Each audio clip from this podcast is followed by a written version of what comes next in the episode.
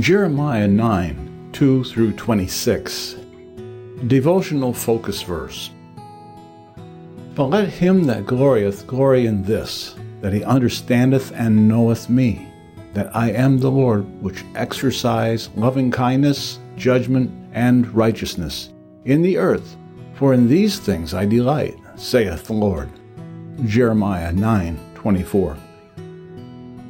Fanny J. Crosby, who lived from 1820 to 1915, wrote more than 8,000 hymns.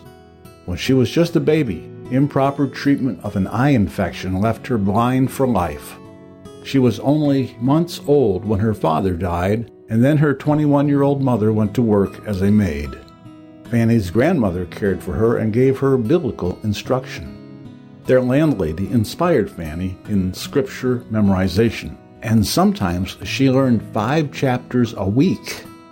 While she was still young, she knew Genesis, Exodus, Leviticus, Numbers, Deuteronomy, Proverbs, the Song of Solomon, Matthew, Mark, Luke, John, and many Psalms.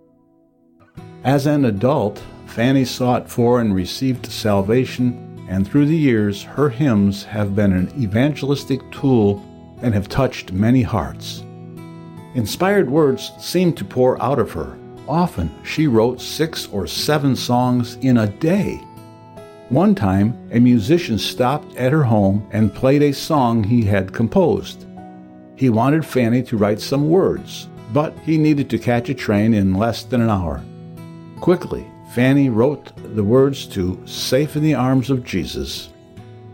The focus verse says, Let him that glorieth glory in this, that he understandeth and knoweth me. Fanny Crosby knew God and His Word.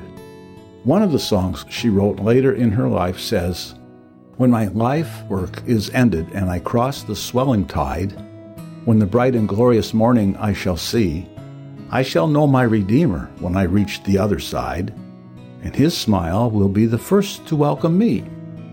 I shall know Him, I shall know Him and redeemed by his side I shall stand.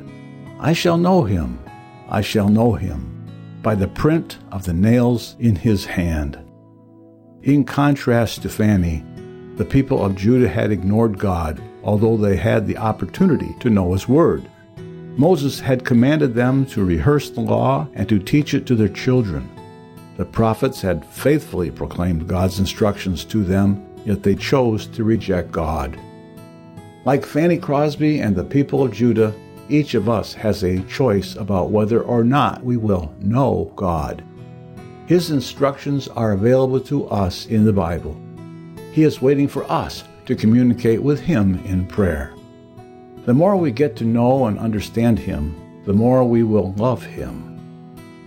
Background information In this chapter, which is a portion of his third sermon, Jeremiah proclaimed three different laments concerning Judah's sins and the resulting judgment. He ended with God's warning that men should not glory in themselves or their accomplishments, because judgment would come to all whose hearts were not right with Him. Lodging places in the wilderness designated for traveling caravans were common in Jeremiah's time, and he began his first lament with a yearning to reside in one of these dwellings.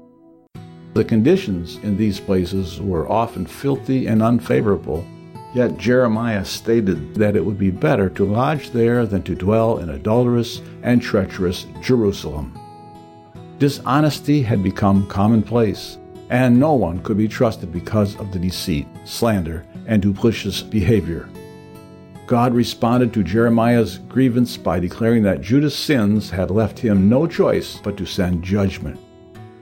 Beginning with verse 10, Jeremiah's second lament was for the land itself, which would become a barren wilderness devoid of birds and livestock. Jerusalem would be a ruinous heap, and the other cities of Judah uninhabitable. The word dragons related to jackals, a scavenger animal. God's response was that the reason for this harsh judgment was because the people had forsaken his law and walked in the ways of their idolatrous forefathers. Wormwood and gall were bitter and poisonous herbs, and both words depicted the terrible sorrow and hardship Judah would suffer when the people would be taken captive in a strange land. In verse 17, Jeremiah's third lamentation began with a plea for Judah to summon professional mourners to bewail the calamities that would befall its inhabitants. It was common during that time to hire women mourners to sing death dirges at funerals and wail loudly to incite public mourning. Ultimately, the people of Judah would mourn the spoiling of Jerusalem and the loss of their homes. Jeremiah also exhorted the women of Judah to teach their daughters and neighbors the art of wailing, because death would come suddenly and unexpectedly with no possible way of escape a much greater calamity than having material possessions seized. The men of Judah would die in the fields, and no one would bury them, a grievous violation of the Jewish moral code. God exhorted the people of Judah not to trust in their own wisdom, military might, or material wealth. The real source of wisdom was in understanding and knowing God and his delight in exercising loving kindness, judgment, and righteousness in the earth. However, the day would come when God would punish all whose hearts were uncircumcised, unrighteous, and physical circumcision, an act of outer righteousness would not save them from judgment. Conclusion Through reading God's Word and communicating with Him, we can learn who God is and how to glory in Him.